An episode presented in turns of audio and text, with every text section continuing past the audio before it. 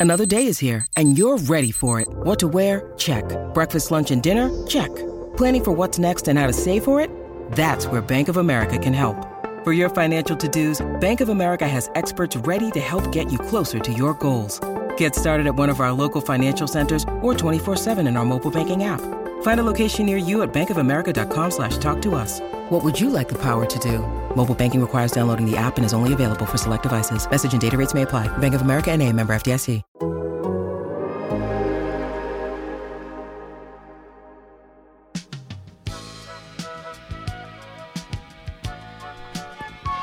Hello, and it's an emergency podcast. Jurassic Pod is back. I'm Eric Koreen from The Athletic. With me, as always, Holly McKenzie. But look, we don't have time to talk to her right off the bat because we have breaking news. The Summer League schedule is out. Air horn, air horn, air horn. Holly, how's it going? Okay, you scared me. I was like, hold on, we didn't talk about an emergency thing. And then when you were like breaking news, I was like, two seconds ago there was not breaking news. What what has happened in the past two minutes? Hi. Uh, uh, how are you? Ha- have you recovered from the press releases? uh, yeah, I'm doing okay. I think. Um, yeah, I'm just just trying to wrap my head around a, a world where summer league is almost here again somehow. I'm not sure how. Uh, it, it's the passage of time. Uh, I'm for listen, it. Listen, I mean, listen, I'm for it as opposed to the alternative, I suppose. Listen, it's draft week. Yeah. Draft A, A. Wiggins. he's getting, he's doing the the not parade today, kind of parade today. In yeah, I haven't read anything about that. So what's what's happening? Like, why? I don't know why. Okay, so well, I mean, I assume it's something to do with the pandemic, maybe. Super informed we are. Yeah. Um, uh, but well, we're anyway, not a, we're not a Warriors podcast. The Warriors like, are like celebrating. Of, we have like six of those on the Athletic Network. the Warriors are celebrating their their latest and newest championship. Uh, you know how good it must feel to have won so many championships that you get to say your your like latest and greatest championship, not just your championship. Uh, anyway, they're celebrating that today, and um, among the Warriors who are celebrating, Andrew Wiggins, who I am just beyond thrilled for. So yeah, yeah, he was awesome uh, in the NBA Finals as both a defender on, I mean, I think first and foremost a defender on Jayson Tatum, uh, but also on the glass and scoring when the, when the sort yeah. of Warriors' beautiful machine. I don't want to say broke down, but couldn't produce reliable offense against the, you know, a very, very good defense, mm-hmm. especially in that game. I want to say it was game five. Uh, mm-hmm. Wiggins, mm-hmm. like with just several attacks, um, to score uh, and, and just you know in, in isolation more or less. And you know it's sort of funny that wiggins had been getting you know a modicum of praise after you know leaving a situation in minnesota where he had to do that however many times a game. And he became known as this defensive guy this weak side shooter this and then in that game five it's like oh yeah like maybe I wasn't, you know, exactly the guy to be doing that 30 times a day, but if you need me, or a game, but if you need me to do that 10 times a game, it might be all right. Uh, it certainly was all right. He was probably the second most important Golden State Warrior in that series overall. Uh, Eric, there was actually talk for a period of time during the finals about whether Steph would win finals MVP if the Warriors won or if it could go to Andrew Wiggins. I'm well, glad, definitely, certainly yeah. glad that it went to Steph Curry, but that's how good he was. Yeah, the uh, fact that there was, t- I think most of what that proves is there are two off days in between all but one games. Uh, but he legitimately was yeah, I would say their second most important player. And also, like, just the fact that he became the guy who, when the Warriors needed something, whether it was on offense or on defense, he was like the reliable person to step up and deliver that. And that is not an easy thing to be, not an easy thing to do. And I thought uh, Klay Thompson's quotes immediately after the game when he said, I used to do that. That used to be my job. it's really hard. Like he made my life so much easier. And he's, you know, he said he has to play defense on the best player and then come back down and score on the other end. That's really hard. And first of all, Klay Thompson. Holy cannoli. King. Holy cannoli. king. Cloud 109. He's a king. Uh, I love that man. I just you, want him to. I mean, I mean, I'm sure his life is pretty great, and he doesn't need me to wish great things upon him. But I just want Klay to have all good things always, ever. You have gone so all in on calling people kings. Who else have I called a king? Uh, my dog, for one. Um, oh well, he is the king of your house. Yeah, that was a different kind of king. That mm, was. But like... you're. I, I think you called Christian Leclerc a king. Leclerc. Leclerc? Chris- Christian? No, Charles. Sorry. no, uh, I don't think I, I don't think it was Charles. I do feel like there was an F one tweet though. That I mean, I there were many F one tweets on uh, on Sunday. My yes, my, my guy, Max Verstappen, unstoppable. Um, yeah, he's um, incredible. Um, he is he is my guy. what made him your guy? Uh, we were just discussing this uh, when you had been noted as a huge F1 fan, and I decided because I had heard he's a bit of a malcontent. Uh, so that, that, oh yeah okay that I that he was my guy based on. But this is what I meant. I just meant like, have you watched it since? Based, no, no, absolutely just... not. But but oh, literally that's that's, that's all. And uh, well, you picked a my, once in a generation driver, so my guy is yeah. killing it. Um, yeah. I think uh, you need to I think you need to get familiar with Yuki Tsunoda. I think you would love him. He's become like um he and Pierre Gasly um they've kind of become like my second faves, my second yeah. like they're like a, maybe even my not no uh, maybe everyone's just tied at number one but anyway yuki gets very very angry on the radio and he's just constantly swearing and screaming and then he always apologizes really like nicely and it's just He's hilarious. He's great. I love him. Uh, while you were watching F1 on Monday, on Sunday, today's Monday, and while you're hearing this, it might be Tuesday or Wednesday or Thursday or who knows, you know, sometime in 2024. Um, but while you were doing 2024, Sunday, 2023. No, I mean, any year. It could be any year, uh, unless this gets erased from the internet, which, you know, who knows? We, we might say horrible Oh my gosh, I'm so things. sorry. We, we can go back to what you were saying, but I need to say this before I forget. When you said something about machines breaking down. Yeah. I've already forget what that was. What were um, you saying? I, I don't know, Holly.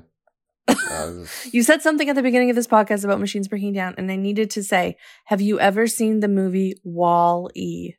Oh, I saw that you watched it. I have not seen it. Uh, it's, oh it's my been, goodness! It's been high on the list of, uh, certainly highest on the list of Pixar movies I have not seen uh, to see and I know that it is regarded as like top three and by many people. I sort of feel like like WALL-E was the beginning of Pixar being taken as like high end adult art. Um, mm-hmm, mm-hmm. Uh, I could be wrong on that. People have studied this a lot more than I have, but I remember when that came out and it sort of changed the conversation that I was aware of. It changed least, about, the game. Um, about Pixar.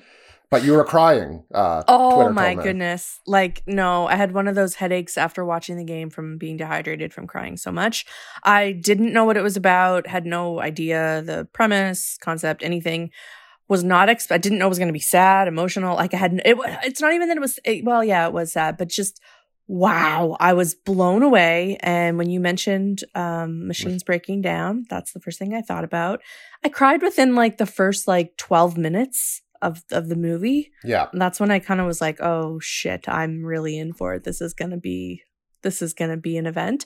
Uh I just want everyone to watch this movie and you'll realize the love and affection you feel for a not human um thing. It's just beautiful. It's a beautiful movie and I love it so much and I could get like I almost could get emotional just talking about it again. I don't watch I don't watch movies as you as you Well, you know, did consume the whole Marvel universe, but you don't well, yes. you didn't go to But that's the thing when I tweeted about time. WALL-E, so many people um, tweeted me back and said, I can't believe you haven't seen this, or this seems like a you movie. And I just feel like I need to explain to people, like, when I say that there was a period of time that I didn't watch movies, there was literally like a 20 year period where I did not watch movies or TV. Yeah. So, very into it now. Love sitting on the couch and being entertained and not using my brain. Uh, but there's so many movies that I haven't seen, so I kind of feel like I'm catching up. And um, this movie was incredible, and now I just want to want want to watch all Pixar films. Uh, have you oh watched gosh. any? Have you watched any others? We're we're so far afield. This is going to be the biggest digression of uh, of all. I thought like starting with the summer league a joke emergency announcement was going to be a digression, and now we're like three digressions away from that. Listen, I'm sorry. It's the off season. We can talk about things. We can yeah. do our Marvel episode, maybe. Uh, Guys, I might be able to convince him.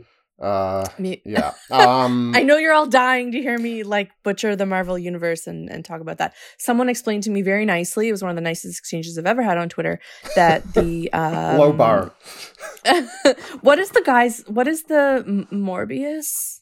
Is that what the uh, movie's Mobius? called? I don't know. I, Mobius, I, Mobius. Yeah. Yes, probably not Morbius. That sounds be. like morbid. I, Whatever it is, that movie, I was like, this looks awful. Don't want to watch it. Marvel, you've lost me.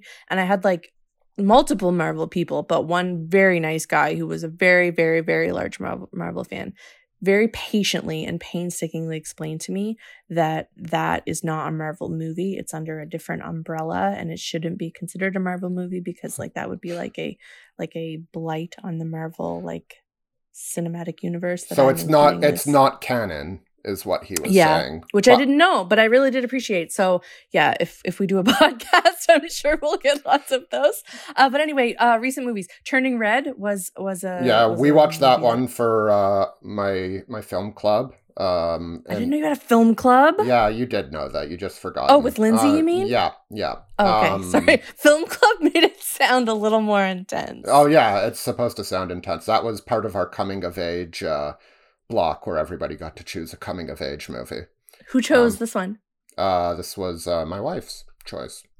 Great, great pick. Loved the movie. So cool to see Toronto. I like, wanted more. Toronto, but I realized they can't just make just a make movie for Toronto. Torontonians. But let's like yeah. once they had that, what was it, a Daisy Mart reference? Like I was like, I, all I all I want is this.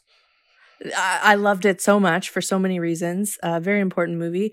And if you don't like it or you want to criticize it, you suck and you should self examine. You should self reflect.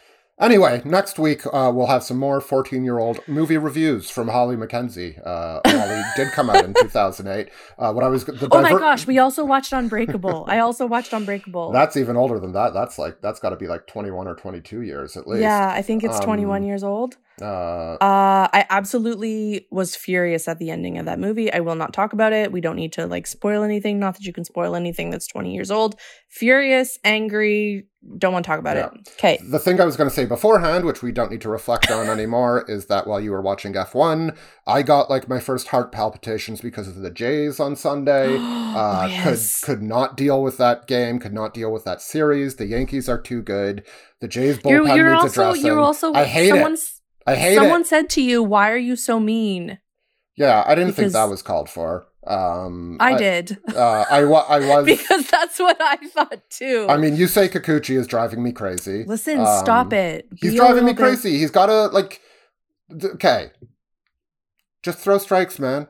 I, I hate it. I hate it. The, the most frustrating thing, even though I know it's not his fault, he's not mm-hmm. trying to underperform. But this is the mm-hmm. thing I mm-hmm. get to be an irrational fan about like watching a pitcher unable to locate his pitches, like I'd rather see a guy just wiped out by home runs rather than like here's walk, my walk, thing. walk, walk, i think I, I you're correct. You are being a fan yeah and this I, is I fully typical admit fan that. behavior. Yeah.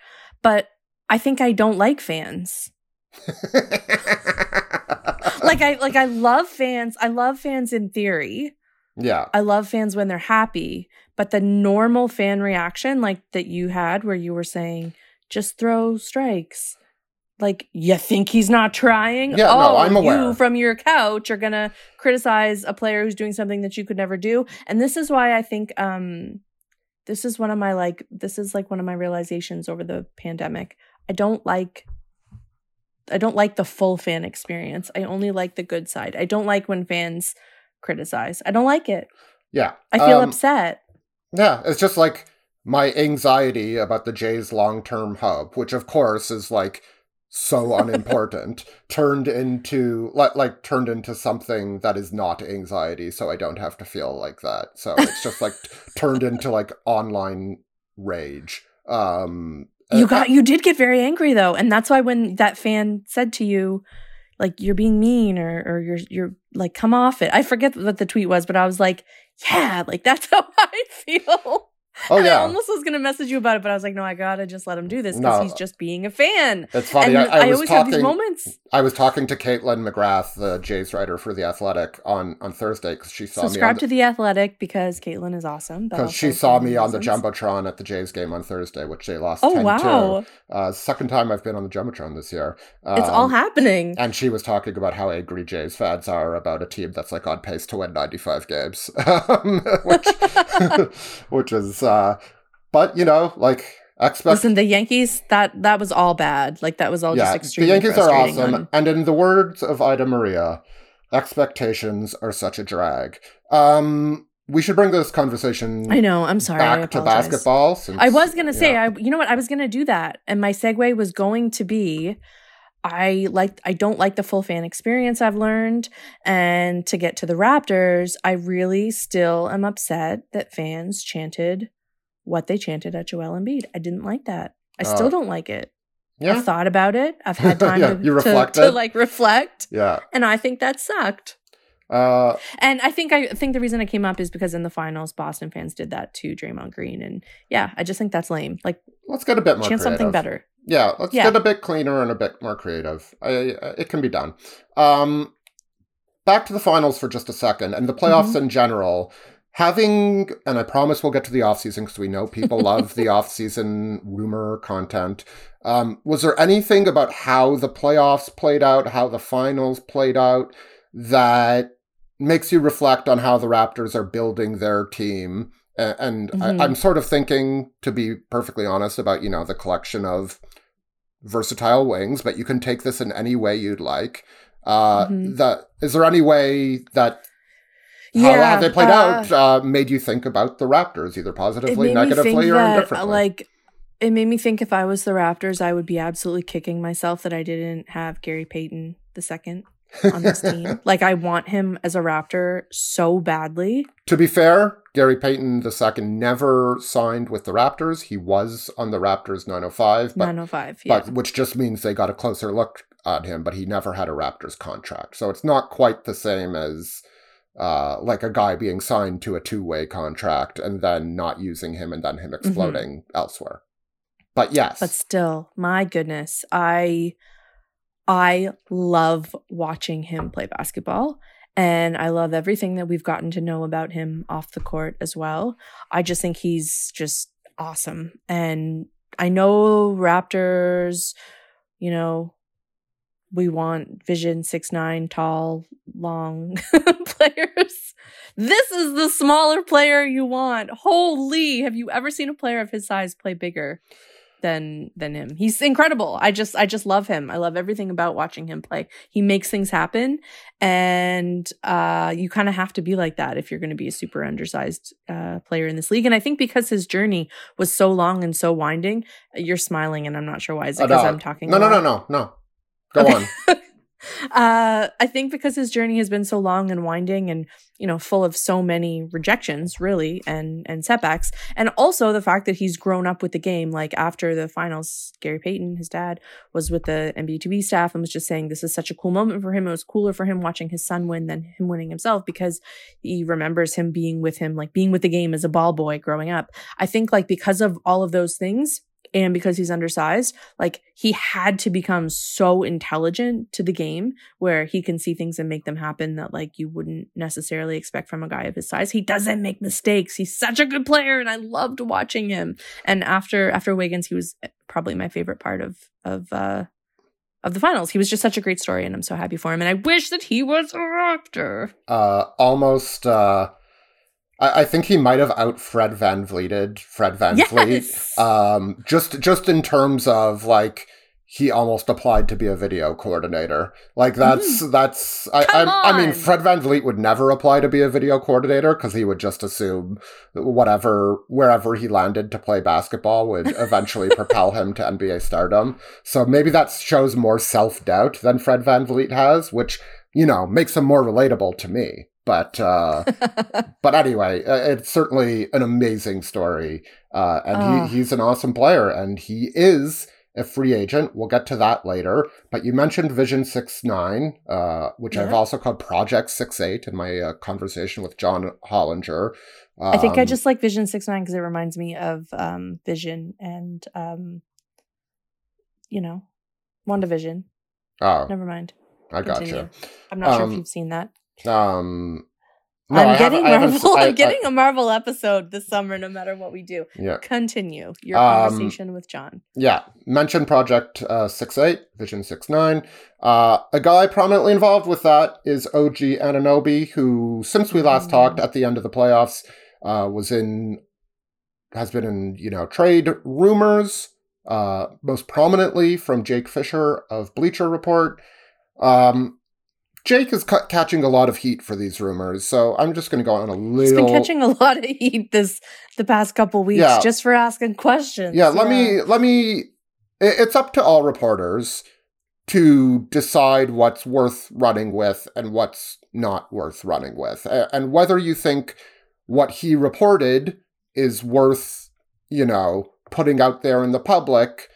You know, I think reasonable people can disagree but if you are mm-hmm. going to use it, which he did, um, and like, of course, I'm going to defend fellow writers, but I don't think I'm being, you know, wildly out of left field here. Like, he did couch it in, you know, maybe this is other teams sort of wi- willing this mm-hmm. into existence to find like a multi two way uh, or a, two, uh, you know a very good two way player which you know is sort of my takeaway from the finals and the playoffs is the more two-way wings you can have uh, sort of the better. You can't have enough of those guys which is sort of the Ra- raptors you know philosophy right now. And and so you know if you are another team and you're thinking that these types of players are gaining value and you look at the raptors future and you're thinking, oh, well, you might have to pay Fred VanVleet and you might have to pay Pascal Siakam. You're definitely going to have to pay Scottie Barnes.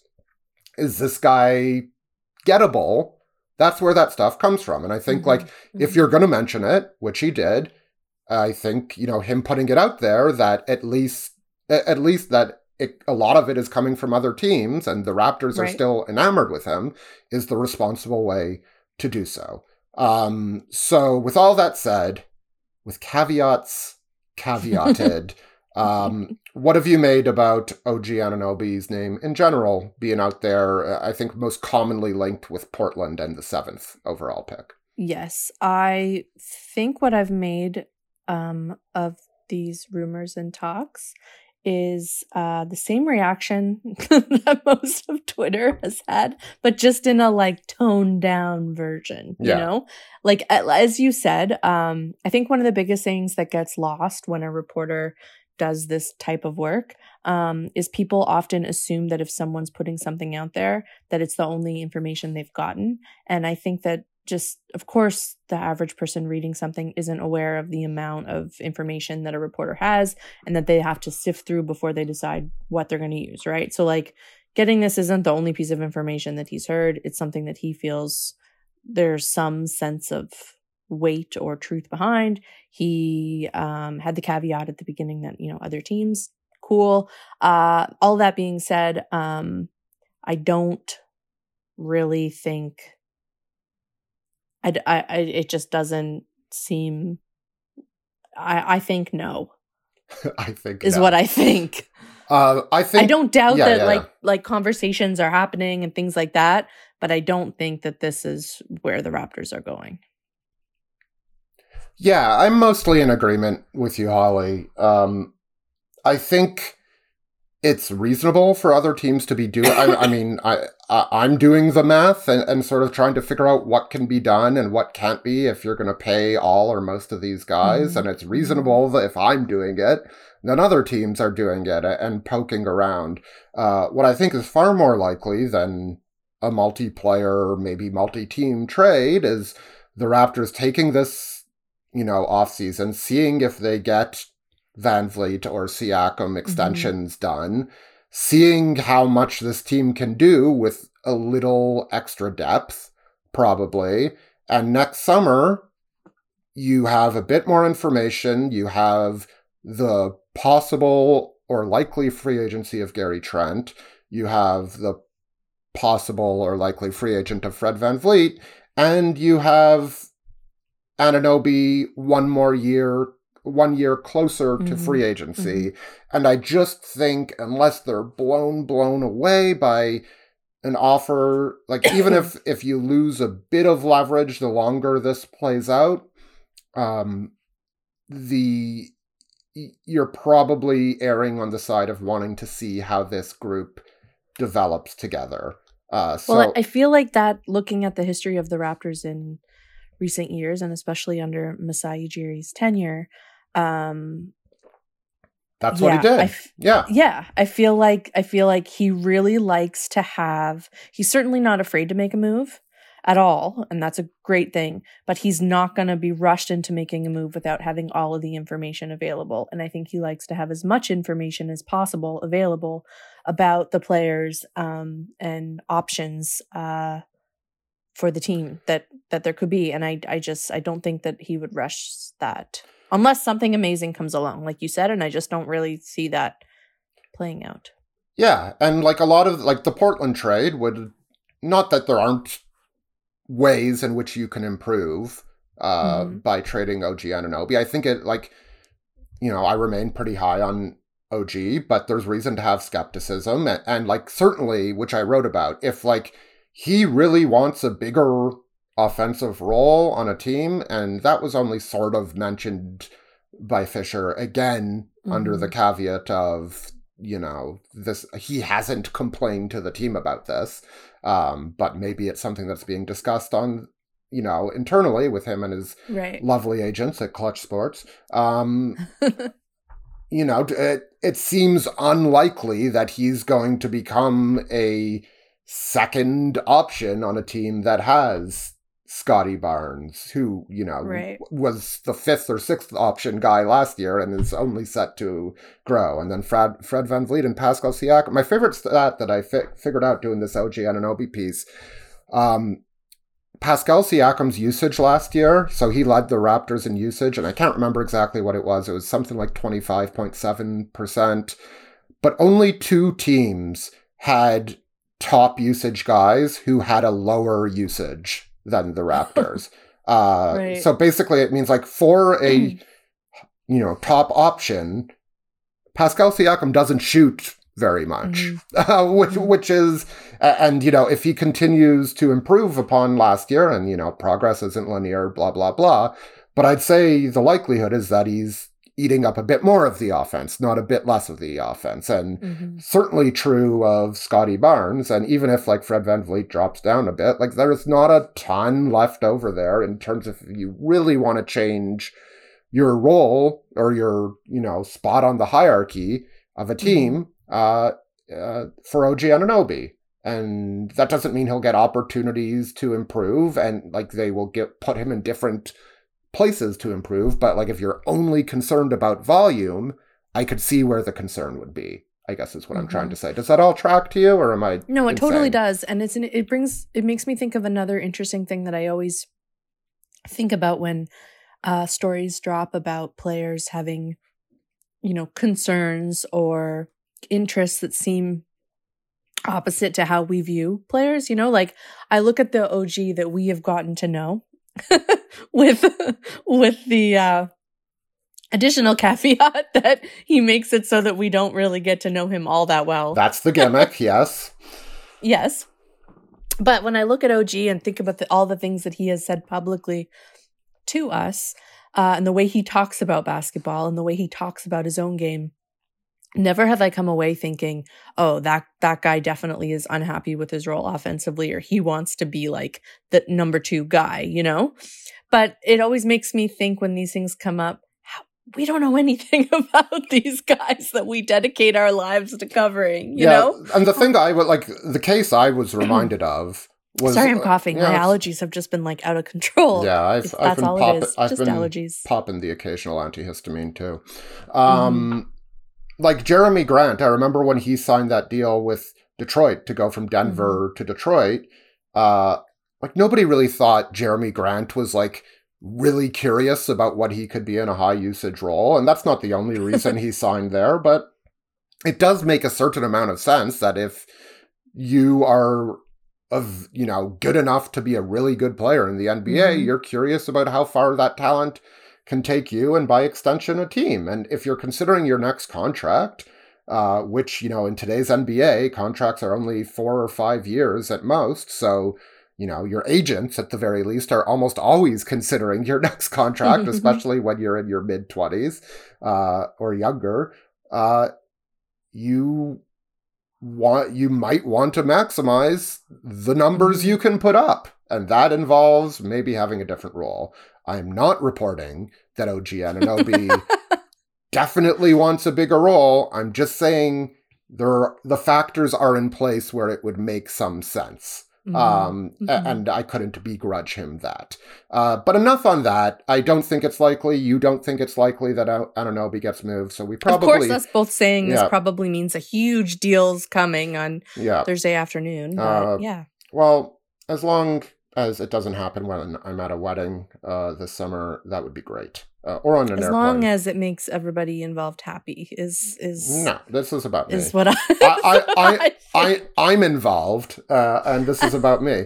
Uh, the NBA draft is Thursday. Um, the Raptors, Yeah. of course, have the 33rd pick. Uh, time willing, I will have a piece up on Tuesday, if not by Wednesday, on the likelihood uh, that the Thaddeus Young, which dropped the Raptors essentially from the 20th pick overall to the 33rd pick, uh, what Mhm. are like the historical probabilities? What do the pr- historical probabilities say about that trade working out? The short answer is um, not a huge difference between the average 20th pick and the average 33rd pick uh, Mhm. over time.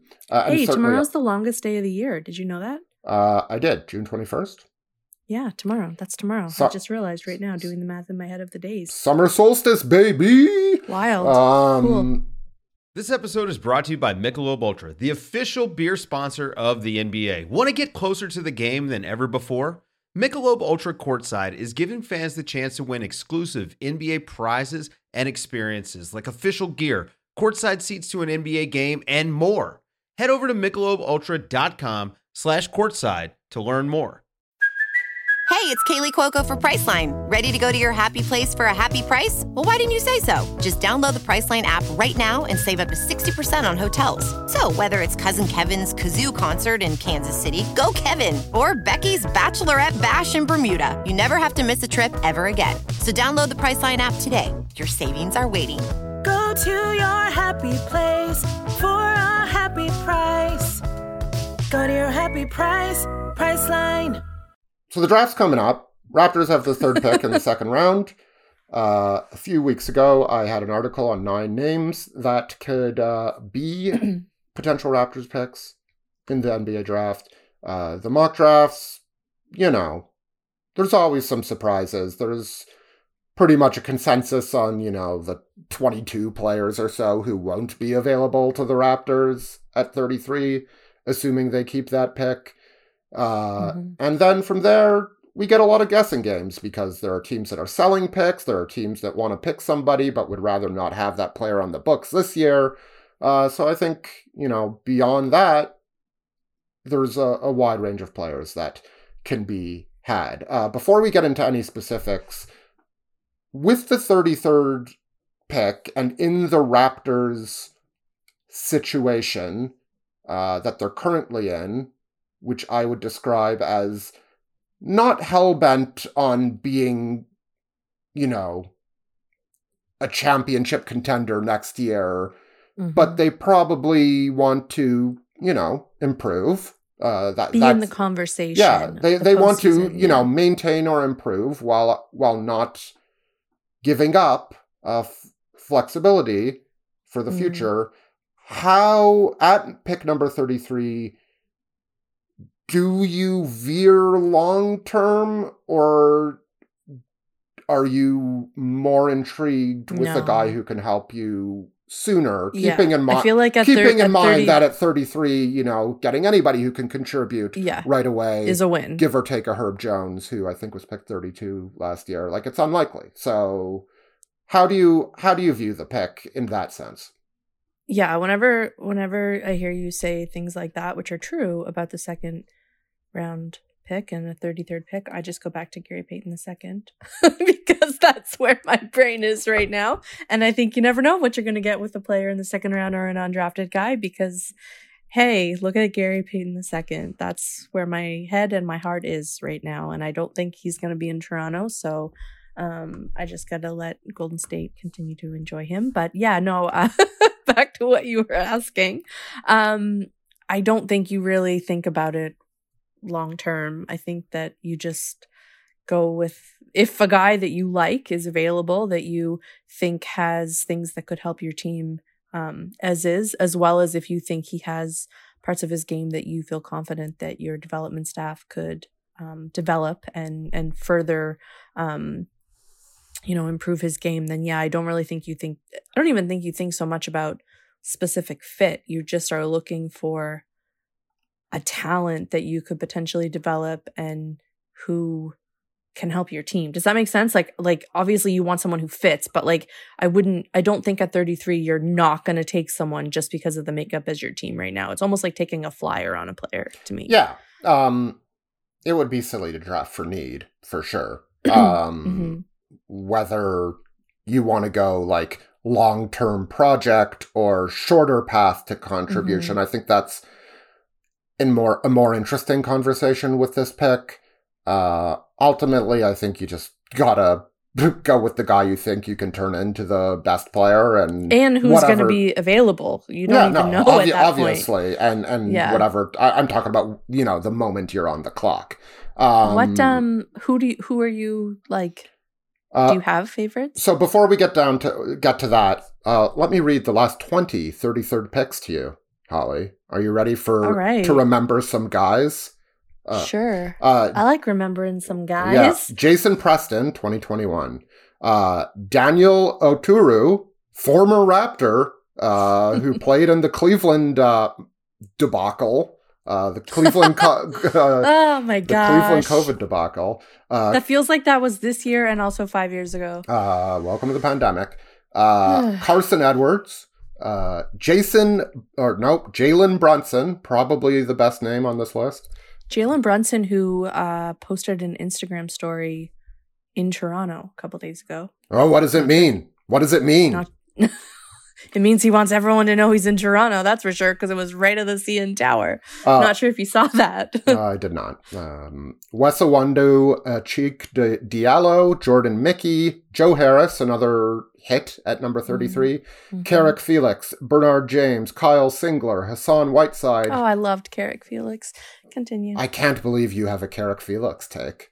Um, I, I had forgotten about him. Full disclosure.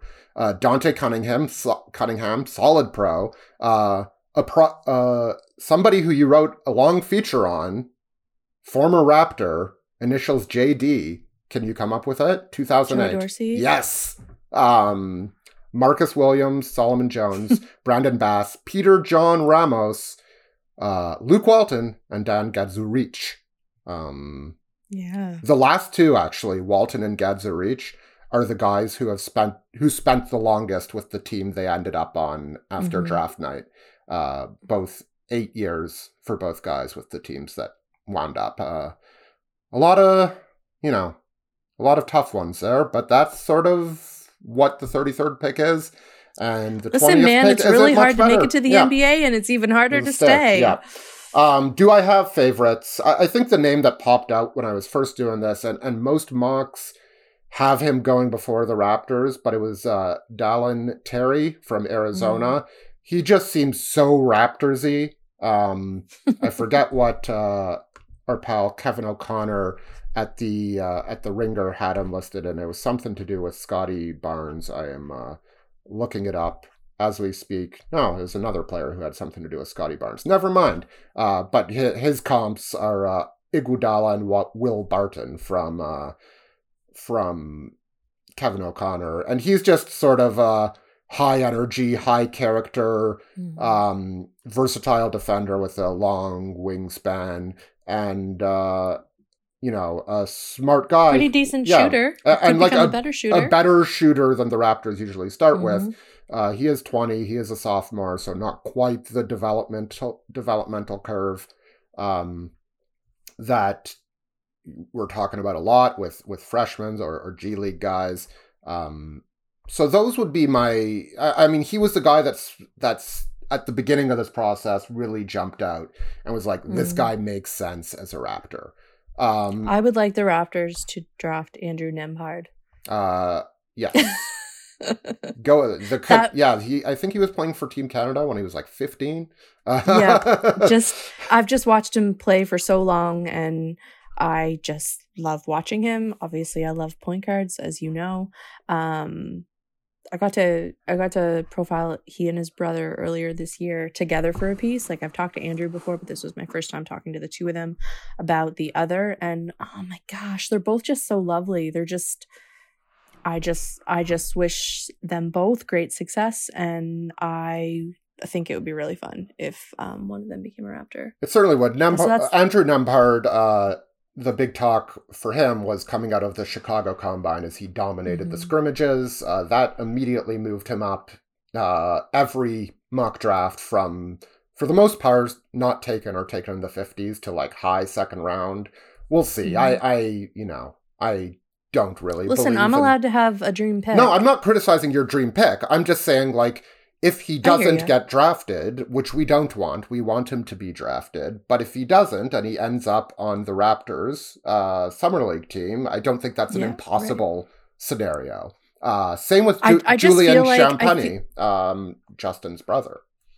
Yeah, that's interesting too. That would be fun. The thing with Andrew is, I feel like whatever, like if if let's say if he d- doesn't end up being drafted, whatever team he ends up with this summer, I just feel like they're gonna fall in love with them. Like like they're just gonna fall in love with them. That's what that's my take um on Andrew Nembhard. Uh yeah, yeah, so I think there are a couple of Duke guys, uh, which is weird, Wendell, who could be in the Raptors uh wheelhouse or, or sort of selection. Wendell Moore Jr. Yeah. as well as um Trevor Keels. Um now Moore Jr. Moore uh, this is confusing. Moore Jr. was a junior.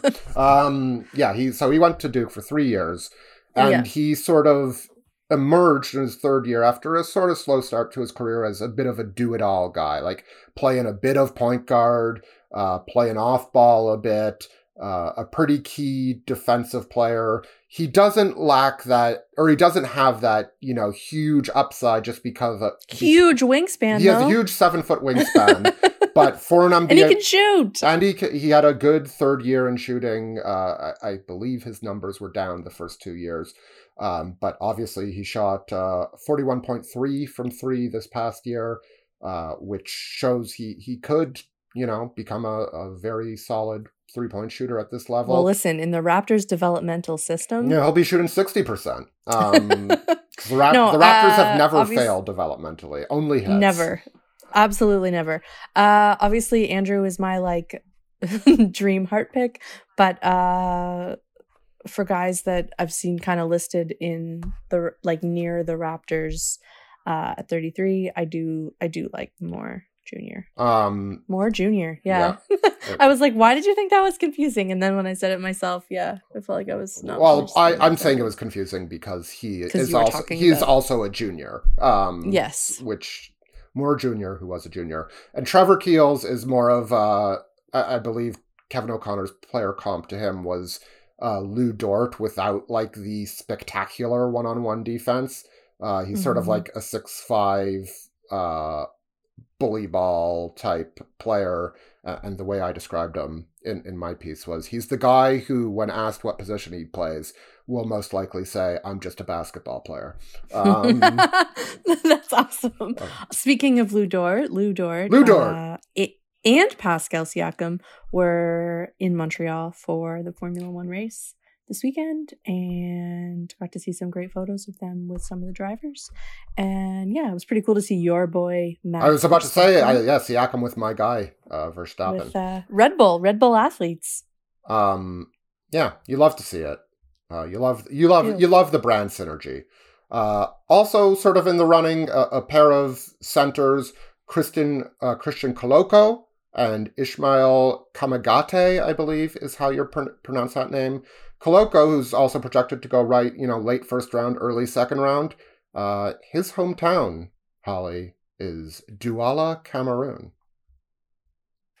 Does that Interesting. does that mean anything to you? Well, I'm not. I, I'm sure it means something to a very important member of the Raptors. Yeah, Yeah, uh, Pascal Siakam's hometown. Yes. Uh, so that that would be, cool too. I'm just. I guess at number 33. I mean, I'm always here for the draft day stories, always Raptors or otherwise.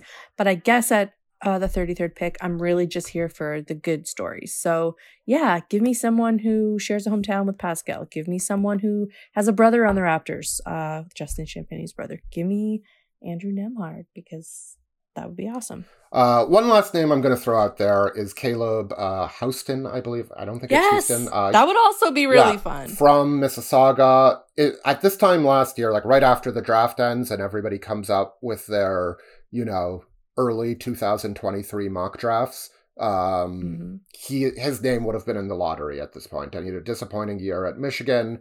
A lot of, you know, sort of highly scouted freshmen had disappointing years, and there is some belief that that had to do with COVID sort of limiting how much time these Mhm. teams had together, and everybody had to acclimate. A very valid. yeah, I mean, who's to say? Like we'll sure. we'll we'll see over time as like this class of players. It didn't not have an impact on Yeah. teams' successes. Yeah, we just don't know what it says about their future potential quite yet. I guess Right. would be my point. Like, you know, there were players who transcended that and were able to still have impressive freshman years uh, or or Mhm. above expectations, let's say, freshman years. So, uh, I, I don't want to say it's nothing, but he is also in the range. And if you would have said a year ago that the Raptors will be in a position to take him, you Yeah. probably would have said the Raptors missed the playoffs. So um, that didn't happen. And it's interesting. And he is another Montverde Academy player where Scottie Barnes played uh, Mhm. his final year of college. Mhm. So those are some of the big names. You know, the Raptors took Bruno Caboclo with the twentieth. Yeah, continue. the Raptors took Bruno Caboclo with the twentieth pick, so they'll probably take none of these guys that we've just discussed. Uh, but we'll be here next week to. Oh, you know the Clint Capela. That that uh, that Bruno draft will always just make me think of Clint Capela. yeah, I saw I saw his name in a potential Raptors trade rumor today. Um, so uh, Delon Wright. I'm sure you would be a little thrilled. Yeah. Uh, so because of our time constraints, I think we'll get into free agency next week. Uh, I have plenty of Oh, stuff okay. up on the other. We're going to get to some reader questions, which will touch on free agency, but we'll do Okay. a more uh, full, a fuller. I guess something can't be a more substantial free agency preview next week. Uh, and Delon Yeah. Wright is certainly one of the guys who could be in play for the Raptors. Um, he makes some sense uh, as a player uh, coming off the bench for your Raptors.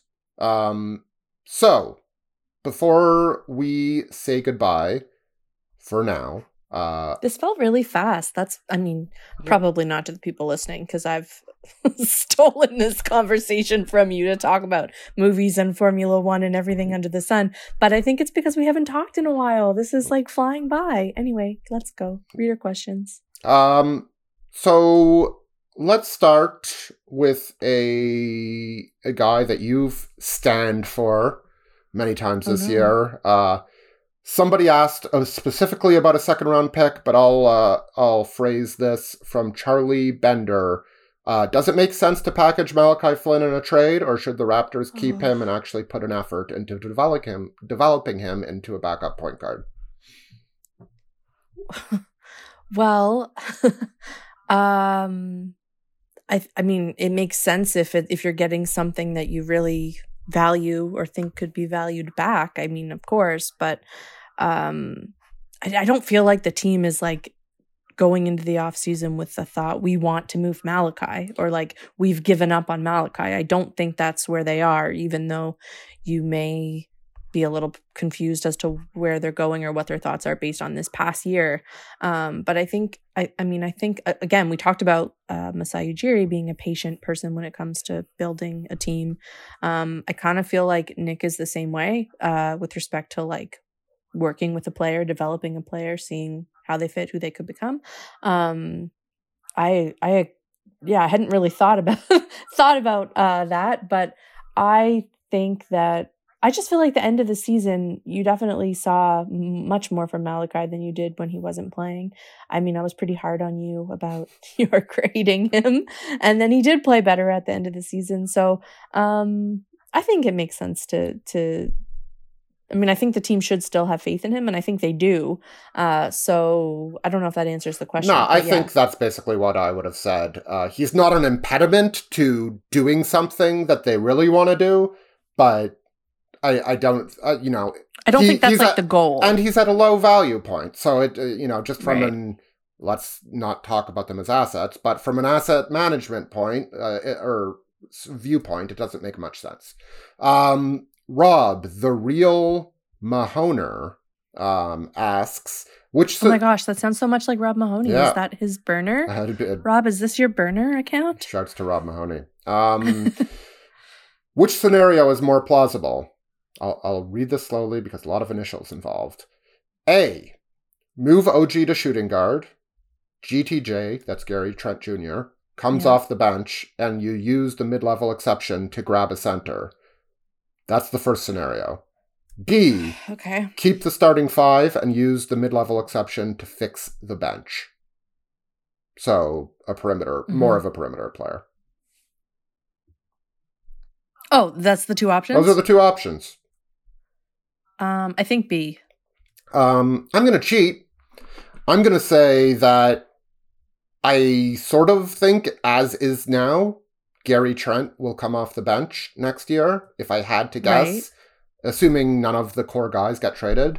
But I would say that pre- I agree with I would that say too, that Precious Achiuwa would be the starting would be starting would be the yeah. starter, and they will use the mid level or the bulk of the mid level to sign a bench piece probably. So you're saying the, A and B? I, I'm saying a hybrid answer. Yes, uh, okay. C, okay. if you will, um, or A and B. If, what if, were we doing with OG in that scenario? He's the de facto shooting guard, but who cares? Oh, okay. He, so not okay. Yeah, yeah, yeah. He and Pascal and Scottie play the same position, right? Basically.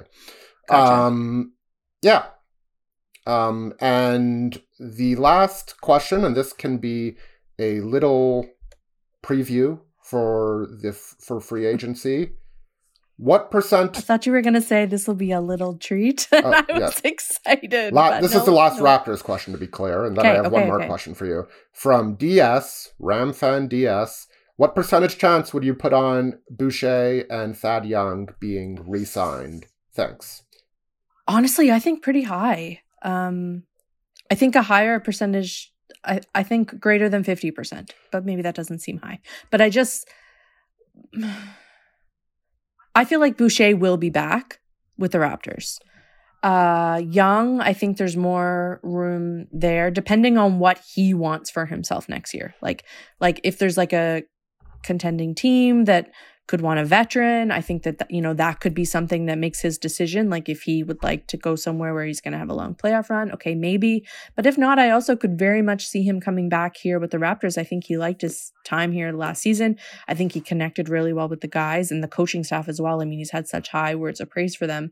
Um, but I would say for both, I'm going to, you know what? I'm going to say I'm going to say 70%, 60% for both, and for Boucher, better than 85%. I'm going to put Boucher at 65, um, Young at 40, and. Damn, maybe I'm just and, too positive. both of them coming back, maybe 50. Um, Right. And see, that's that's fifty was where I was to start, and then I talked myself up. And this is why yeah. I should never be allowed to like bet because. And here are my here doing. are my basic thoughts, and we'll get more into it next week. Mm-hmm. But if I'm Chris Boucher, I'm probably looking to get as much guaranteed money and Mhm. length as possible, uh, uh, term as possible. So the longer the contract and the more guaranteed money, probably the better.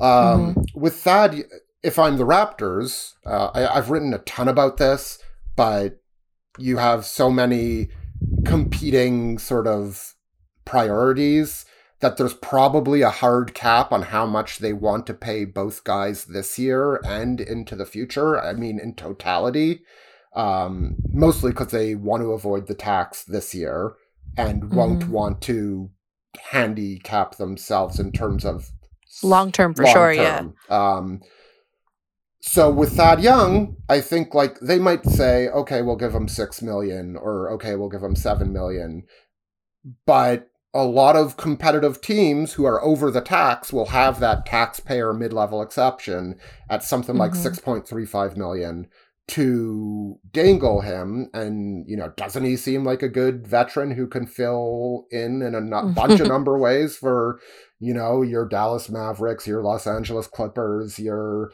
Boston Celtics your you know na- name the team that's over your Golden State Warriors name the team that's over the tax and that wants Mhm. to win and I think he makes a lot of sense in that slot so if he's deciding between 7 million with the Raptors and 6.35 million with another team and maybe a better championship shot, I think it becomes pretty complicated. I want to revise my I've predictions convinced you. back to where I was. This is my problem. I can be convinced. I can talk myself in or be convinced out of anything too quickly. I would not be a good GM for many reasons, but that's probably one of the one of the greatest ones. Uh, yeah, I'm gonna go back to 50% for both and 70% for Boosh. um, all right. Well, you you basically just copied my answer. Um, I didn't copy. Well, I said 65% I mean, I- for Boucher and 50% for both. So, uh, Fine, 50% for Boucher and well, you just don't, you don't need to change eighty it. percent for eighty percent for Boucher and fifty percent for both. All right. Sorry. All right. Um, last question. I have no Yes. idea to what this refers to, so hopefully you have some idea. Ryan. P at Fat Gumby. Some good Raptors questions here already, though I'd love to hear Eric explain why resign and resign are as different in meaning as apart and a part, two words. Um, I, we can't do that on an audio medium. I, I that will get very headachy. Uh, he does have a Formula One question for you. Does racing Okay. need more local fauna invading the track? Yeah. No, because it's really scary. In during the practice sessions in Montreal, um, something like blew onto the track, or at first we thought it was something that like blew onto the track, and then it was a groundhog. A groundhog was like darting between the cars, which is kind of insane.